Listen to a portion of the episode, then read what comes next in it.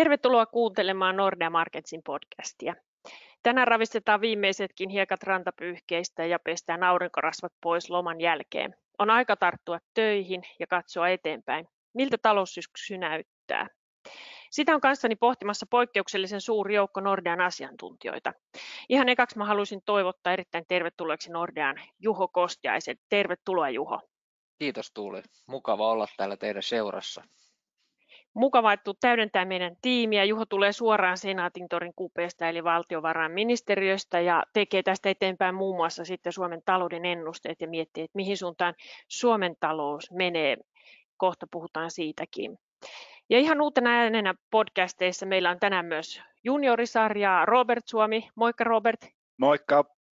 Ja Robert kirjoittaa teille monille tosi tuttuja julkaisuja, vaikka ääntä ette ole ehkä vielä kuulleetkaan. Eli Robert kirjoittelee melkeinpä päivittäin aamukatsausta meillä Nordeassa ja on myös tehnyt paljon töitä sen kuuluisan koronamittarin kanssa. Ja koronamittarista varmasti kysytään tänään Robertilla, että mitä, mitä mittarille kuuluu. Seniorikaartia raadissa edustaa tänään Jan Vongeri. Moikka Janne ja tervetuloa lomilta. Moikka, kiitos. Janne on tietenkin urheilu koko loman, mutta näissä talousasioissa niin Janne ei varmaankaan esittelyä sen kummemmin kaipaa.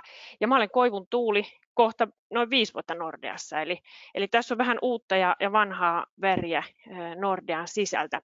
Ja tällä kokoonpanolla meillä olisi tarkoitus tänään jutella siitä, mikä maailman taloutta tällä hetkellä ja syksyllä liikuttaa, Noin 20 minuutissa yritetään mennä koko maailma ympäri. Eli ei pohdita tänään yksityiskohtia, vaikka ne kiinnostavia usein onkin. Mennään aika päällisin puolin läpi yleistunnelmia ja, ja katsotaan sitten seuraavissa podcasteissa vähän tarkemmin tiettyjä aiheita. Aloitetaan ilman muuta positiivisesta yllätyksestä. Suomen tilastokeskus julkaisi tänään BKT-dataa kesäkuulta ja siinä samassa myös toiselta neljännekseltä. Ja nyt näyttää sille, että Suomen talous on näiden lukujen mukaan selättänyt koronakriisin paremmin kuin oikeastaan mikään muu länsimaa. Juho, yllättikö nämä luvut? No kyllä, kyllä mä olin aika yllättynyt. Tietysti vähän tuon kuukausidatan perusteella osattiin arvioida, että tämä tiputus on vähän pienempi, mitä ehkä keväällä ajateltiin, mutta kyllä tämä oli tosi positiivinen yllätys, että neljännesvuositasolla niin BKT tippui vain 3,2 prosenttia edellisestä neljänneksestä ja vuositasollakin nel, vaan 4,8. Et, et täytyy olla kyllä tosi tyytyväinen, miten Suomessa on saatu tämä koronakriisi hoidettu ainakin talouden puolelta. Ja nyt sitten toivotaan, että tämä grippi pitää myös syksyllä. Niinpä. Tokihan nämä tilastokeskuksen ennakkoluvut, niillä on, niillä on tapana vähän revisioituakin, että kyllähän meidän täytyy varmaan valmistautua hitusen alasuuntaisiin tarkennuksiin sitten elokuun lopulla, kun nämä luvut tulee uudestaan ulos 28. päivä, mutta, mutta just nyt näyttää aika hyvältä. Tämä varmasti tarkoittaa sitä, että kun me tuossa syyskuun alussa julkaistaan uusi ennuste, niin meidän täytyy sitä syksyn miinus 7 prosentin kasvuennustetta Suomelle nostaa. Mitä luulet, Juho? No kyllä se nyt näyttää siltä, että vähän paremmin on mennyt tänä vuonna kuin mitä pelättiin, että tosiaan tälle vuodelle ennustettiin miinus 7 prosenttia, mutta nyt näillä kasvuluvuilla se näyttäisi jäävän selkeästi pienemmäksi. Tietysti syksy nyt sitten näyttää, että miten tuolla niin kuin teollisuudessa ja viennin puolella lähtee homma rullaamaan ja se tietysti riippuu myös siitä, että miten muualla maailmassa menee, että miten suomalaiset firmat saa tilauksia taas sisään. Ilman muuta joo, ja vaikka nämä BKT-luvut oli hyvät, niin mehän tällä viikolla saatiin valitettavan huonoja uutisia Suomen tilauskirjoista. Esimerkiksi siellä mennään kovaa vauhtia alaspäin, ja, ja tämä BKT on tietenkin mennyttä, ollutta ja mennyttä, ja, ja jatkon kannalta niin haasteet varmaan jatkuu. Robert, sä oot katsonut viikoittain tätä meidän koronamittaria ja siellä on nyt dataa tuonne elokuun alkupuolelle asti. Miten kuvailisit nyt viime viikkoja heinäkuuta? Onko suomalainen matkailija kuluttanut rahaa Suomessa ja, ja miten se ehkä heijastuu tähän koronamittariin?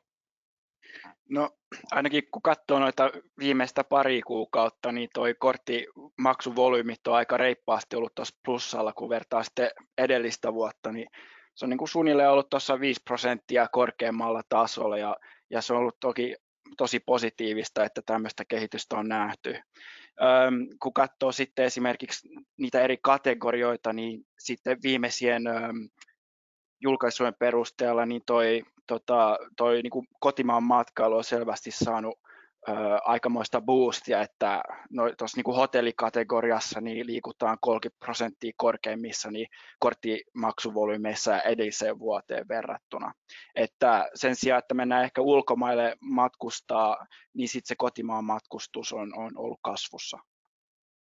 Kyllä, juuri näin. Ja ainakin itse liikun tuolla Itä-Suomessa päin ja mitä kyselin esimerkiksi ravintoloista, että miten menee ja mökkivuokrailta ja niin edelleen, niin kyllähän siellä aika lailla ennätyksiä tahkottiin.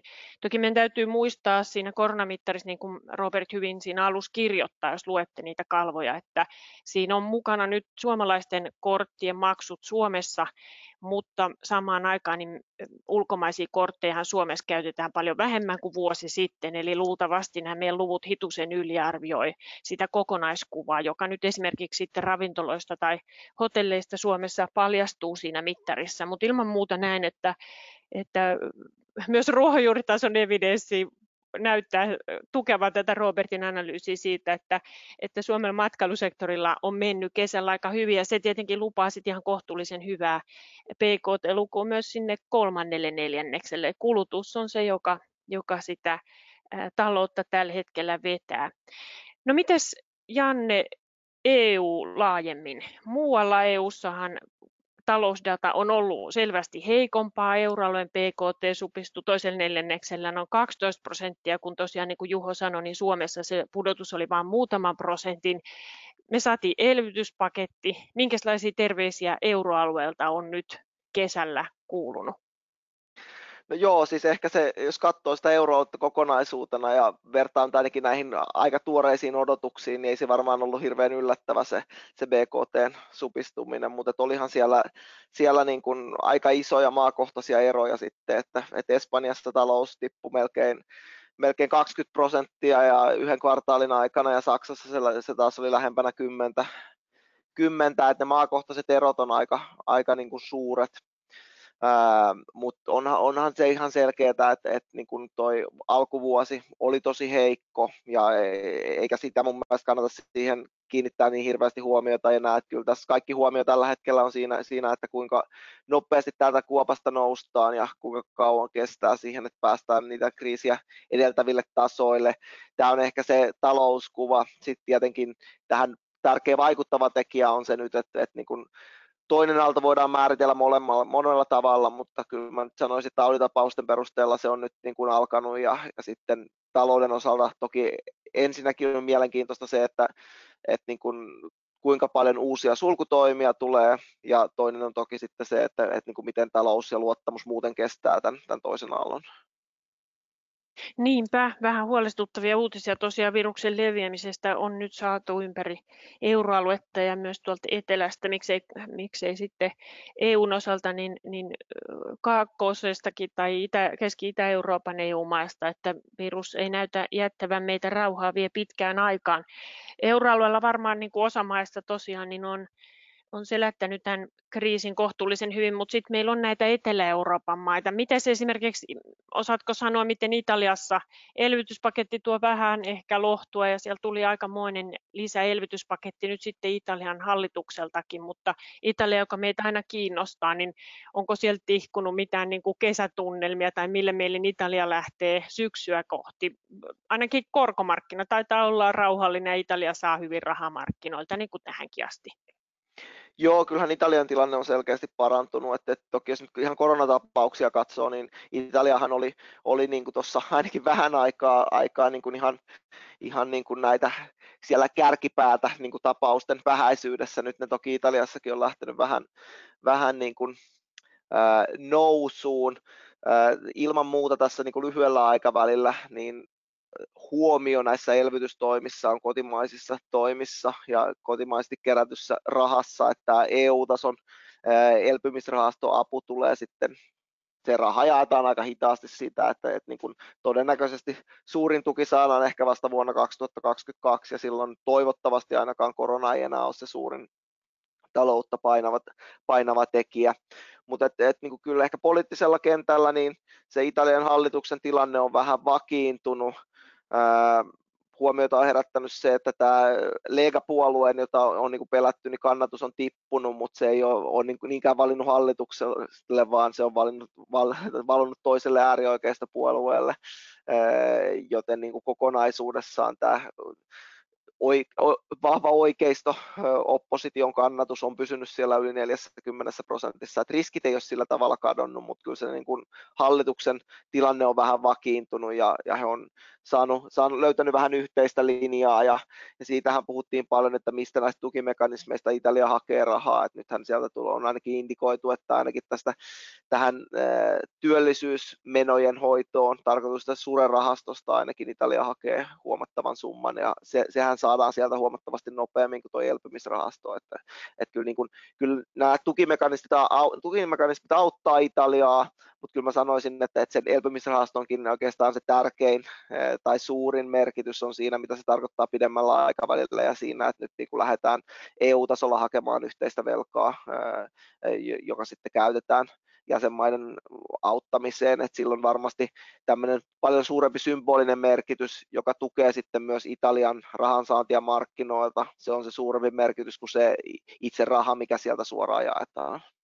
Joo, kyllähän se Italian tilanne säilyy tietenkin mielenkiintoisena ja, ja me jatketaan sen seuraamista niillä resursseilla, kun meillä nyt on. Ähm, jos mä siirryn vähän tuonne idän suuntaan, itse mä olen tietenkin vähän noita Kiinan kasvunäkymiä seurannut, niin nehän on vahvat. Kiina näyttää tietenkin suuntaa muille jossain määrin koronakriisissä, mutta toisaalta Kiinan talouspolitiikka on hyvin poikkeuksellista. Yleensä aina kasvua elvytetään tosi rankalla kädellä silloin, kun kriisi iskee. Se nähtiin finanssikriisissä, se nähtiin siinä vuosina 15-16 ja, ja nyt siellä on taas luottojen määrä aikamoisessa nosteessa teollisuus vetää, rakentaminen, varsinkin infrarakentaminen vetää ja, ja tämä kasvu on aika valtiojohtosta. Se tietenkin herättää sitten huolta siitä, että vaikka Kiinalla menisi kuinka hyvin, niin se kasvu ei välttämättä ole sellaista, joka hyödyttää meitä muita maita. Ei ole päivänselvää se, että jos infra rakennetaan ja esimerkiksi nyt sitten puheiden mukaan tosi paljon 5G rakennetaan Kiinassa, niin kuinka paljon se meidän vientiä hyödyttää, niin, niin se, se voi jäädä sitten yllättävän pieneksi. Kauppakiistathan on myös nostanut kesän aikana päätään. USA ja Kiina on on taas enemmän ja enemmän vastakkain. On, on TikTok-säädöstä ja, ja WhatsApp-säädöstä ja kaikkea muuta vastaavaa, jota USA sylkee nyt kidastaan kohti Kiinaa ja Kiina tietenkin vastaa samalla mitalla tuli Hongkong-lainsäädäntöä ja muuta, joka on saanut oikeastaan koko länsimaiset demokratiat, miksei myös ehkä sitten Intian tyyppisiäkin maita vähän, vähän niin kuin enemmän ihmeekseen Kiinan suhteen ja, ja Kiina pelottaa tietenkin nyt moni maita monella tapaa, mutta jos mennään vähän siihen USAn poliittiseen tilanteeseen, siellä totta kai vaalit syksyn yksi suurimmista teemoista maailmassa. Biden on noussut kalluppien kärkeen ja se ei ole mikään ihme, kun koronakriisi tuli ja, ja löi varmasti Trumpia moneltakin suunnalta. Janne, kertaatko nopeasti USA nykyisen tilanteen ja miltä syksy näyttää? Mikä on taloustilanne ja, ja kysytään nyt sitten samaa syssyä, pääset puhumaan vähän pidempään, mikä on myös presidentinvaalitilanne. Joo, no siis taloustilannehan on, on ehkä kaksijakoinen, että, että toki USAssakin talous supistui tokalla neljänneksellä rajusti enemmän kuin koskaan mitattujen tai kvartaalitilastojen aikana ainakaan. No työllisyysluvut on näyttänyt vähän paremmilta, mutta et, et kyllä mä sanoisin, että sielläkin aika paljon epävarmuutta on. Nythän tautitapaukset on ollut aika vahvassa nousussa Yhdysvalloissa. Toki se uusien tapausten määrä nyt vähän on, on ehkä vakiintunut tai jopa laskenut tässä niin kuin viime viikkoina, mutta kuitenkin on semmoisella tasolla, että, että kyllä se niin kuin herättää suurta epävarmuutta, mutta kertoo kuitenkin myös siitä, että, että niin kuin ne tauditapaukset on ollut näin vahvassa kasvussa ja silti ei ole ollut halukkuutta tai niin kuin näille kaikista ehkä vahvimmille lockdown-suunnitelmille. Että kyllä se kertoo, kertoo siitä, että kynnys ottaa tämmöistä niin kuin yhtä vahvoja toimia käyttöön, mitä meillä oli, oli tuossa vaikka keväällä, niin, niin on aika, aika niin kuin suuri. Ja se toki siinä on niin kuin lyhyellä tähtäimellä se tarkoittaa sitä, että, että niin kuin talous voi pärjätä vähän paremmin, mutta sitten se voi myös tarkoittaa sitä, että pidemmällä aikavälillä niin kuin tämä korona on epävarmuutta aiheuttava tekijä pitkään ja pidempään ja, ja ainakin siihen rokotteen saamiseen asti. Että kyllä niin kuin sitä kautta niin Yhdysvaltojen näkymät on mun mielestä myös edelleen epävarmat ja se tautitilanne on selkeästi huonompi kuin, kuin ehkä Euroopassa keskimäärin. No Sitten jos siirrytään noihin vaaleihin, niin se nyt on ollut tässä jo jonkun aikaa tavallaan selvää, että Biden on ennakkosuosikki vaaleissa, mutta se ehkä mikä on ollut tässä mun mielestä merkittävä käänne, mistä ei ole niin paljon puhuttu, että kun kaikki huomio on keskittynyt tuohon presidentin valintaan, niin on jäänyt vähän huomaamatta se, että se valta-asemat, asetelma tai odotukset myös kongressin suhtaan on nyt kääntynyt, tai käytännössä sen senaatin osalta, että sehän on ollut, ollut pidempään jo niin ajatus, että, että niin kuin demokraatit pitää edustajahuoneessa enemmistön, mutta nyt myös se senaatti on kallistunut niin, että, että niin kuin, eh, ennusteiden mukaan demokraatit saisi myös senaatissa enemmistön. Ja tämähän muuttaa, muuttaa sitä peliä aika pitkälti sillä tavalla, että, että niin kuin, jos aikaisemmin ajateltiin, että senaatti tai toi, toi kongressi on kuitenkin jakautunut, niin se pienentää sitten politiikan suunnanmuutoksia. Jos vaikka presidentti vaihtuisikin, niin nyt jos tulee tämä niin sanottu värisuora, eli meillä olisi vaihtus presidentti ja samalla demokraateilla olisi enemmistö myös kongressin molemmissa huoneissa, niin silloin tämä niin kuin mahdollisuus rajumpaankin käännökseen politiikassa on olemassa ja se mun mielestä tekee tästä tavalla vaalista vielä entistä mielenkiintoisemman. En missään nimessä halua mennä julistamaan noiden aikaisempien oppien perusteella, että, että niin vaaliot olisi selvät, mutta että, että niin kuin jos, jos niin kuin nämä nykyiset ennusteet toteutus ja demokraatit veistä värisuoran, niin sitten politiikka voi muuttua aika niin kuin nopeastikin ja sillä, voi sitten, tai sillä varmasti on sitten niin kuin myös Yhdysvaltojen talouteen huomattavia seurauksia. Ilman muuta joo, ja, ja tämä demokratian mahdollinen voitto tietenkin heijastuu taatusti myös markkinatunnelmiin, ja markkinoillahan yksi suurimmista liikkeistä kesän aikana on nähty valuutoissa.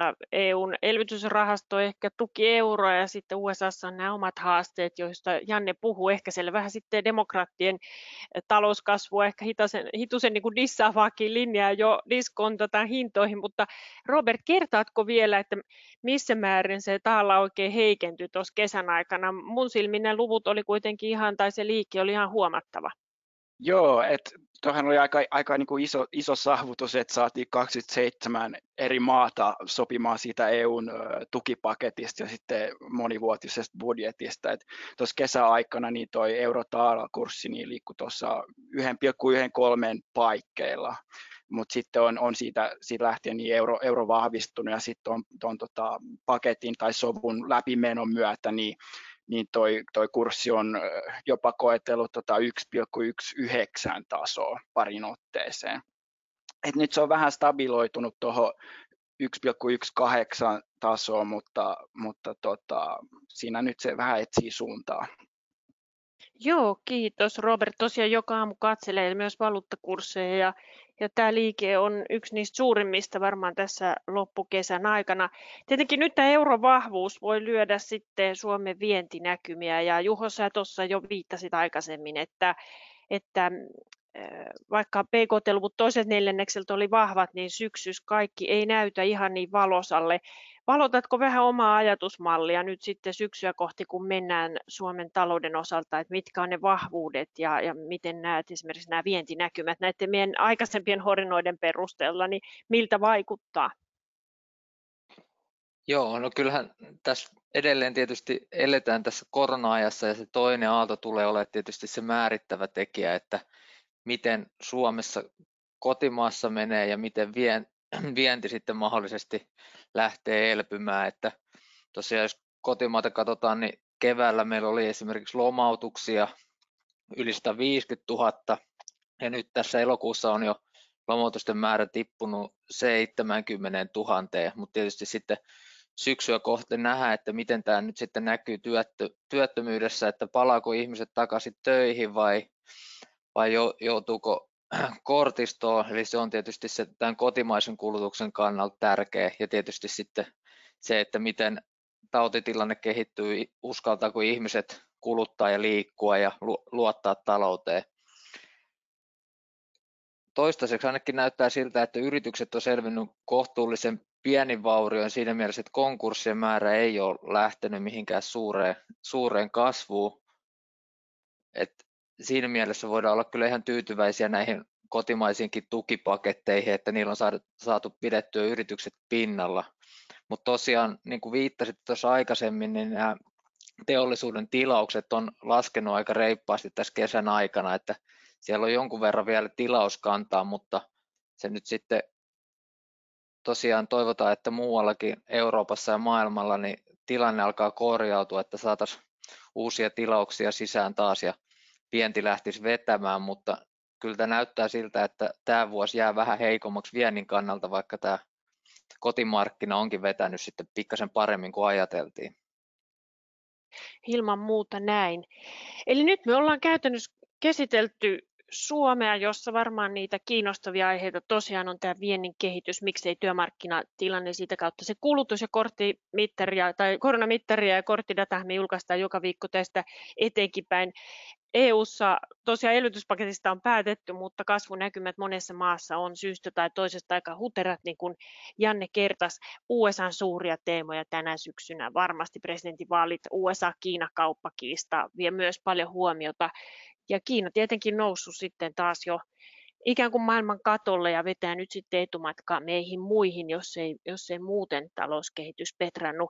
Näihin tunnelmiin tällä kertaa lopetellaan tämä podcast. Parikymmentä minuuttia tässä meni aika nopeasti lyhyen pintapuolisenkin katsauksen aikana. Syksyn mittaan varmasti palataan mahdollisimman pian linjoille ja silloin jutellaan vähän tarkemmin tietyistä aiheista. Toiveitakin saa meille esittää. Oikein mukavaa viikon jatkoa kaikille ja kiitokset keskustelijoille. Mukava keskustelu. Moi moi!